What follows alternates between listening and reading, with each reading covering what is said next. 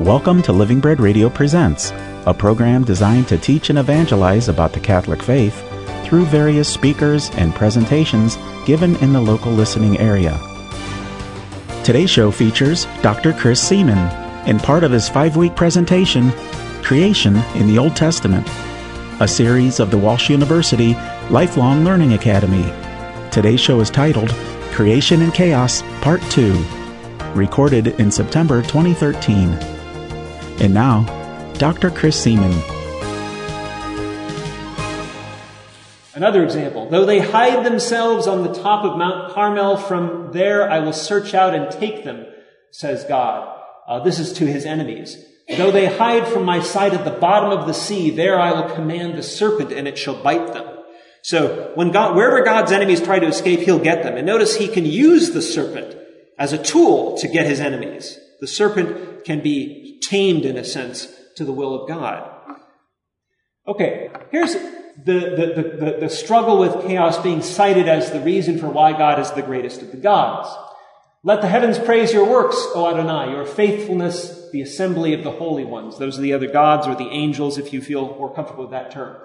For who in the skies can be compared to Adonai? Who among the heavenly beings is like Adonai? A God feared in the council of the holy ones, great and awesome above all that are around him. O Adonai, God of hosts, who is as mighty as you, O Adonai, your faithfulness surrounds you. And here comes the creation part. Your rule, you rule the raging of the sea. When its waves rise, you still them. Again, seems to us a natural thing, but now we have the supernatural. You crushed Rahab like a carcass. You scattered your enemies with your mighty arm. The heavens are yours. The earth also is yours. The world and all that is in it, you have founded them. So notice the discussion of the conflict precedes the declaration of God's sovereignty over all things. Here's one of my favorite uh, ones. This doesn't actually mention uh, the creation of the universe, but it does give an account of the creation of God's own sovereignty. Now, most biblical texts think of God's sovereignty as itself primordial and unchallengeable. But in this text, it actually has God uh, achieving sovereignty over the other gods.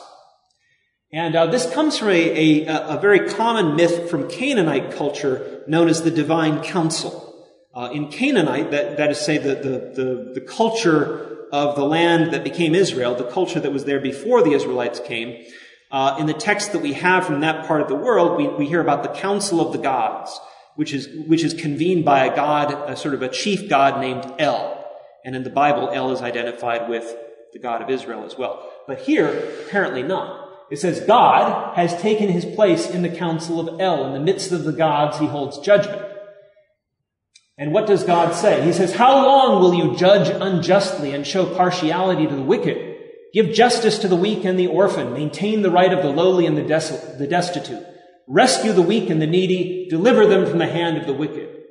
And then you have the psalmist sort of commenting, They, the other gods, have neither knowledge nor understanding. They walk in darkness. All the foundations of the earth are shaken. So notice that under the rule of the other gods, the council of El, the world is chaos. It's darkness because they don't, they don't attend to the needs of justice, the demands of justice. So here we have a chaos that's not envisioned in sort of monstrous terms, but in more prosaic terms of human justice. The other gods cannot give it. Therefore, says our God, I say, you are all gods, sons of Elion, all of you. Nevertheless, you shall die like mortals and fall like any prince. So apparently there is either some combat being insinuated here, or at least that God is pronouncing judgment on these other deities, and they are no longer going to be uh, misruling the world in chaos.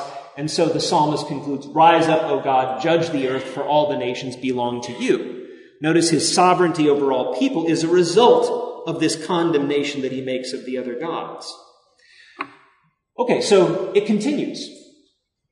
How do we satirize? How do we parody the human powers that, afflict, that afflict us?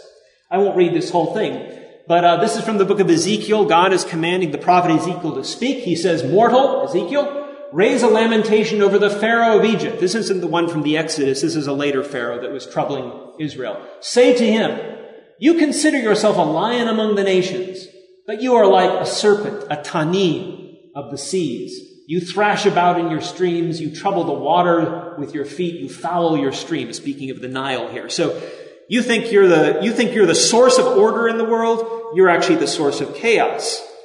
Maybe Mr. Assad needs to hear that too. Uh, and so we have this discussion of what God is going to do to the Pharaoh. He says, Thus says the Lord Adonai. I'll give you a synopsis. He says, I'm going to take you like, like the, like the sea serpent you are, capture you in my net, drag you up on land, and feed you to my creatures. There's that motif again of God turning the chaos monster into a feast for his own creatures. Um, and, uh, and so it continues from there. Here applied to a human ruler and another human ruler. Here, uh, King Nebuchadnezzar of Babylon, the one who destroyed the temple in 587 BC. Um, here, the speaker at the beginning is not God. It's actually, it's actually Mount Zion personified as a woman. She says, King Nebuchadnezzar of Babylon has devoured me. He has crushed me. He has made me an empty vessel. He has swallowed me like a tanin, a serpent, one of those chaos monsters. He has filled his belly with my delicacies. He has spewed me out. Think of the, the, the, the prophet Jonah, right, who got swallowed by the big fish and got spat out. The, the, the big fish in the book of Jonah is actually a parody of a chaos monster. And this is the same language. And so God says, I will punish Bel, and that's actually the Babylonian god, here sort of aligned with the Babylonian king. I will punish Bel in Babylon, make him disgorge what he has swallowed. So, you know, you know, cough it up, cough Mount Zion back up, you know, I want it. And the nation shall no longer stream to him. The wall of Babylon has fallen. So the language of the chaos battle can be described in purely mythological terms. It can be combined with naturalistic imagery. It can be combined with political critique, as here.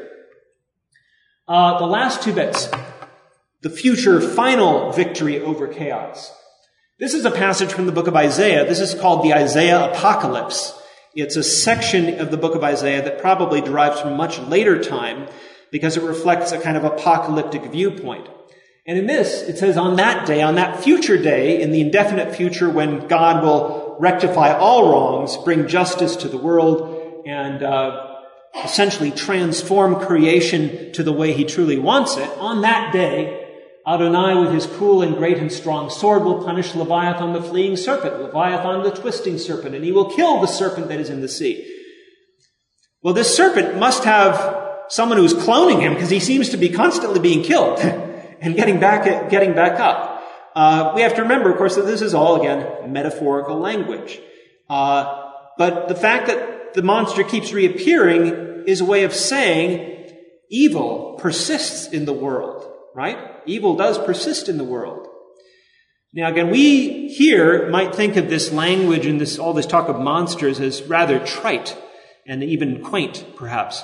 But we have to remember that when people in history have lived in crisis, uh, when they live under horrific circumstances, uh, sometimes the only way you can image such things, your experience, is through the monstrous. Right? I'm sure there are plenty of people in the world right now who would very much like this to happen. Right? Who could very much identify with this language. The great Catholic thinker J.R.R. Tolkien, uh, not as well known as C.S. Lewis, uh, Tolkien wrote a very famous essay. This was before all the fantasy he wrote, called uh, Beowulf. He wrote this about the first piece of English literature, uh, the epic Beowulf, which is about this guy who goes around killing monsters. And he says, people don't understand that this poem is about the monsters, and they don't understand what the monsters signify. They signify, among other things, the inevitability of death, the inevitability of injustice, the inevitability of the fallenness of the world. So when you're talking about monsters, you're not talking about fairy tales. You're talking about something that is deadly serious business. Uh, anyway, that was what he said about Beowulf, and it would probably hold true for this literature too. So that, and I think I have one more here. Yeah. Uh, in this last passage from the book of Daniel, which we'll revisit later in the, in the, the series, uh, Daniel um, combines the idea of a final victory over the monsters and also the identification of the monsters with political realities. Uh, in this vision that Daniel has, he says, I saw in my vision by night uh, the four winds of heaven stirring up the great sea. Think of the Spirit of God blowing over the waters in Genesis 1. This is creation language. Think of the sea as the source of chaos. Out of the sea come four great beasts, different from each other. And these are monstrous beasts. We get a long description of them in the chapter. And then he says, as I watched, thrones were set in place, place, and an ancient one took his throne. That's God, as an old guy. His clothing was white as snow. His hair of his head was pure as wool. His throne was with fiery flames, etc., etc. And the court sits in judgment and the books are opened.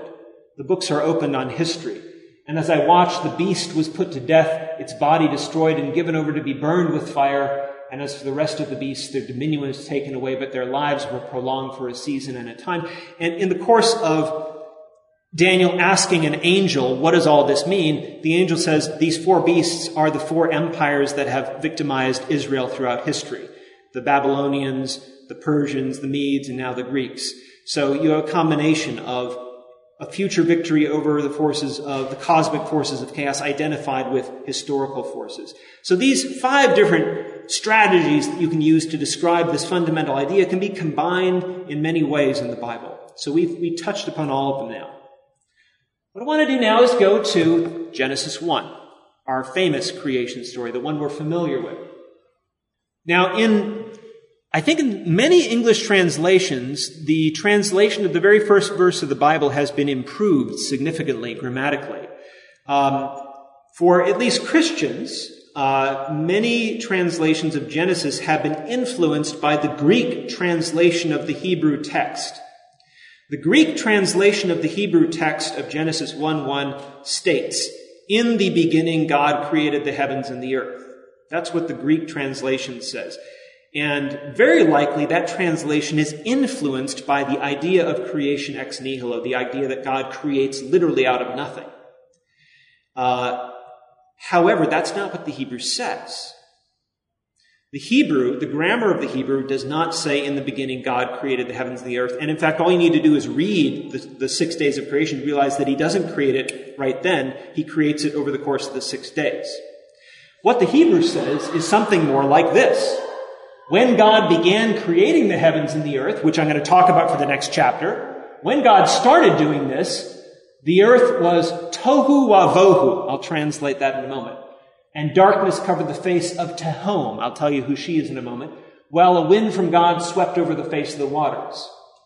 This is how it begins. When God was about to do something, this is what things looked like. And then, in verse 3, God says, let there be light. He begins the process of creation. The function of this lengthy, when God started, this is how things were, is a very common feature of ancient Near Eastern creation stories. It tells you what the story is about. It tells you the lack, the absence, the deficiency that is to be rectified in the course of what's going to happen. So what is the deficiency here? Well, we have to know something about the terms here, but even if we didn't know what Tehom was and what Tohu Wavohu were, uh, we would notice that uh, water, darkness is covering this, water is covering the earth. Has anyone read the most recent National Geographic?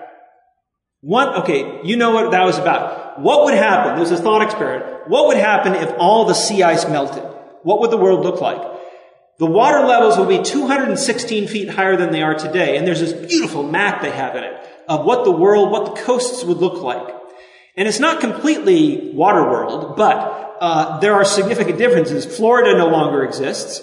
Uh, the Central Valley of California is a lake um, looks like Puget Sound. Half of China is gone. Uh, there is an inland sea in the middle of Australia.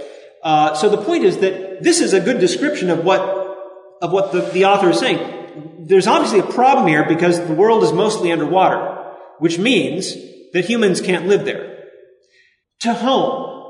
What is Tehom? Tehom is a word in Hebrew that is usually translated the deep, the abyss, the ocean even but it is cognate in meaning and in form with an Akkadian word. Akkadian is the language of Mesopotamia, with Akkadian Tiamat, which is the chaos monster of the Babylonian myth. Now notice here, there's no, there's no monster. Th- here's a good example of an author neutralizing the idea of the force of chaos. Here, Tehom is simply this inert uh, mass that covers the earth that needs to be ordered. And uh, since Tehom has no will of her own and no resistance to God, there doesn't have to be a struggle here. Uh, what about tohu wavohu? Let's figure out what, what, what's wrong with the earth. It was tohu wavohu. Various ways. Usually that's translated without form and void, or as I like to put it, formless and empty.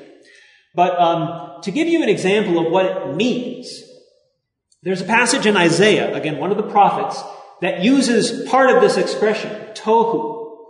And this is how, uh, I think this is the NRSV translation puts it.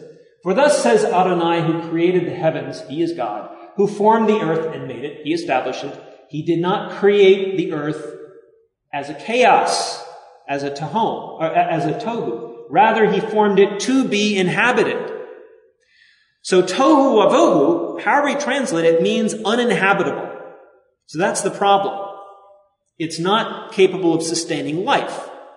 So one of the fundamental things that Genesis 1 is about is the creation of an ecosystem. That's what we would call it in today's scientific parlance. God creates an ecosystem out of a unlivable environment. Um, and we have to remember that this is part of Isaiah 40 to 55, that very long creation story about how God is going to call Israel and recreate the people of Israel, recreate their land, uh, not to be a chaos like it's been, not to be uh, a people dispersed, but to be a, a, people restored and healed. And so he continues. He says, I am Adonai. There is no other. Notice there's the I'm greater than all the gods because the other gods don't exist. Here we actually have monotheism. I did not speak in secret, says God, in a land of darkness. Well, what was at the beginning in Genesis 1? Darkness was upon the face of the earth, right? I did not say to the offspring of Jacob, seek me in Tohu, in chaos. Rather, I'm going saying to them now, seek me in Jerusalem. Come back to Jerusalem. Rebuild the temple. Uh, and so on. So the problem in Genesis, sorry, the problem in Genesis 1 is that there is no capacity for life on the earth because the earth is underwater. Um, now, it doesn't actually say whether God created the earth. It, that's not an issue the author is interested in. Um, but again, people later later writers of the Bible have reflected on well, well, where did the earth come from, and where did this water come from, and where did the darkness come from? Where did all this stuff come from that God is uh, sort of ordering now in this story? Well, there was two different opinions. One person said yes. Uh, this is Second Maccabees. That's the martyr who said that look at the heaven and the earth and see everything that is in them and recognize that God did not make them out of things that existed. Uk ex onton in the Greek. Not existed. And in the same way, the human race came into being. So here is the doctrine of creation ex nihilo. God did indeed create all this out of nothing, even though Genesis 1 doesn't say so. But then there's a counter view. This is one of the wisdom books. It's called, not very inventively, the book of Wisdom. And it says, all, your all-powerful hand created the world out of formless matter. Exomorphu hules. It actually says there's sort of inanimate, you know, disorganized matter that God is sort of using like putty to create the world out of. So there are different viewpoints on this in the Old Testament even. Okay, so we, we all know the story in general outlines. It took six days for God to create. Why six days? Why not five or four or eight or nine? Um, well, in part because we want to have a lead up to the seventh day, right? But let's take the sixth for a moment and see how it's structured. Remember, the basic problem was tohu wavohu, formless and empty. Formlessness and emptiness. That's the characteristics of the world that need to be rectified. So, what's God going to do? He's going to take this formlessness and turn it into form. He's going to give structure to chaos. And that's what the first three days do. They create structure where there is no structure. They create the possibility of an ecosystem. And uh, this is the order it comes in. There's light and darkness first. That's the basic thing you need to know what forms are. If you had no light, there'd be no, you wouldn't see any forms. If the, if the lights in this room went out, you could still hear me talking the projection went off, but you wouldn't see any forms. You wouldn't even be able to discern the one thing from another. So you need light at least to uh, for God to work with. You know, to identify form. And he uses light to separate things, separating one thing from another. Then he makes the sky and the sea, right? He makes it by creating a force field uh, between in the middle of the waters, and the waters go down and up. or maybe it's a plexiglass dome, right? Why is the sky blue? Because behind the sky, behind this clear glass dome is water. Water is blue. Water comes out of the sky. The sky is blue, right? That's the firmament.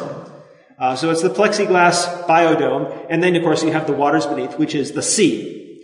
Unfortunately, we're still living in water world. We need to have uh, land appear. So he pushes the sea to various places. The land appears. The dry land, it says. The same dry land that Israel will cross uh, when it crosses the sea later on in Exodus. And plants. We might think of plants as, as living creatures, but uh, in terms of the, the, the conceptuality of this author, plants are part of the structure of the universe. They're not part of what fills it, what, what, what fills its emptiness. The main distinction being everything on this side of the equation doesn't move, and everything on the other side moves.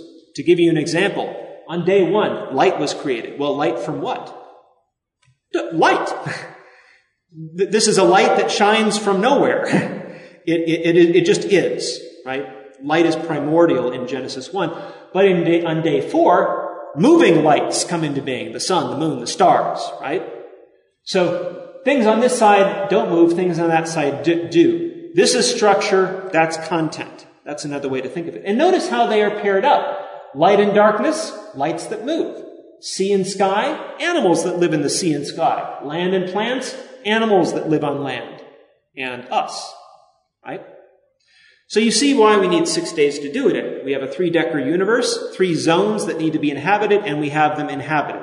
Right? And of course, what does God do when He creates the animals? He says, be, be fruitful, multiply, fill things, fill these empty spaces for me.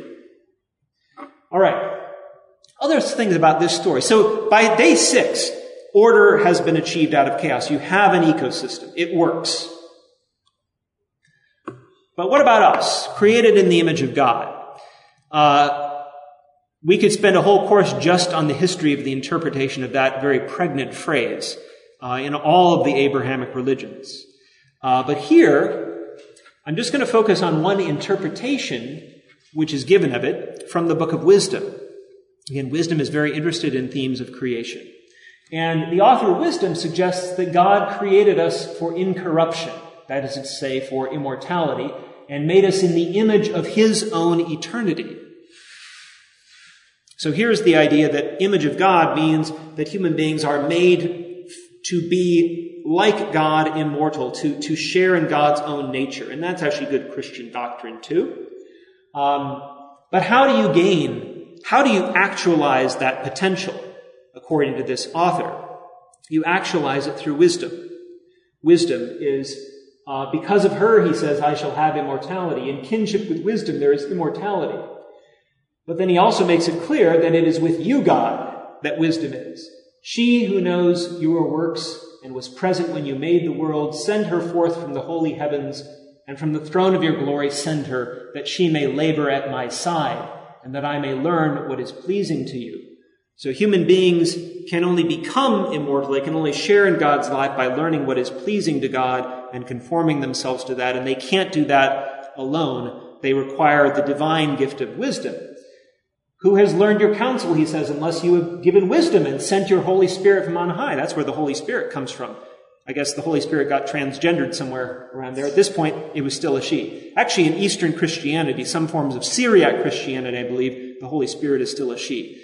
But um, anyway, wisdom is a she. So Holy Spirit sent. Thus the paths of those on earth were set right. People were taught what pleases you and were saved by wisdom. So again, notice that that uh, this particular author's take on that image of God bit is that we are, in a sense, part of the process of creation. Let her work by my side, says Solomon, who is the putative speaker of this book. Let her work with me so that we can uh, that we can do what pleases you. We can uh, follow the paths of those on earth. We can set them right. And this is another very important theme of creation. One of the reasons why creation is ongoing is because people have to participate in it. It's not just a divine activity. It is fundamentally divine, but being made in the image of God enables human beings to partake and participate and share responsibility for that, which is nothing less than I've given you dominion over all the animals, says God in that first creation story, right? That's sharing responsibility for the ecosystem. I guess that would be kind of relevant today, wouldn't it? Okay. Now, you may have noticed that there's no chaos in Genesis 1.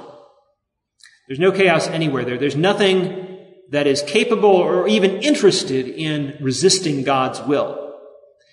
Now, we actually do hear about the Tanimim, the sea serpents. They're one of the, they're the, part of the sea creatures God creates on day five. But again, they're, they're perfectly harmless. You know, they, they, they'll eat from your hand. They won't, they won't disrupt creation. So it seems as though this creation story, so familiar to us, is completely at odds with the whole tradition of the rest of the Old Testament where it's a struggle. But all you need to, to what you need to not forget is that the creation story in Genesis 1 is not a self-contained story.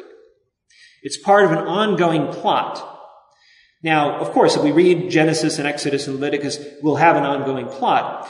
Modern scholars since the 1700s have deduced that there is not one plot in the Pentateuch. There's not one version of what happens. There are actually about four. And uh, in the 20th century, um, or actually the 19th into the 20th, this theory that there were multiple sources that made up what we now have as the books of Genesis, Exodus, Leviticus, Numbers, Deuteronomy, um, came to be known as the documentary hypothesis. And scholars gave hypothetical names to these sources. The priestly writer, or P, the priestly writer was one of the putative authors of these sources in the Pentateuch, and he is the one supposedly responsible for Genesis 1. We call him the priestly author, the priestly writer. Uh, and if you read the whole sort of plot that follows from that creation story, you'll see why. Because everything ends in a temple run by priests. Due to time constraints, today's talk will continue next week at the same time. For more information about the Walsh University Lifelong Learning Academy, log on to walsh.edu. We hope that you've enjoyed this production of Living Bread Radio Presents. For an audio archive of this program, go to livingbreadradio.com and click on the programming menu. This has been a production of Living Bread Radio in Canton, Ohio. Join us again next week at the same time for more Living Bread Radio Presents.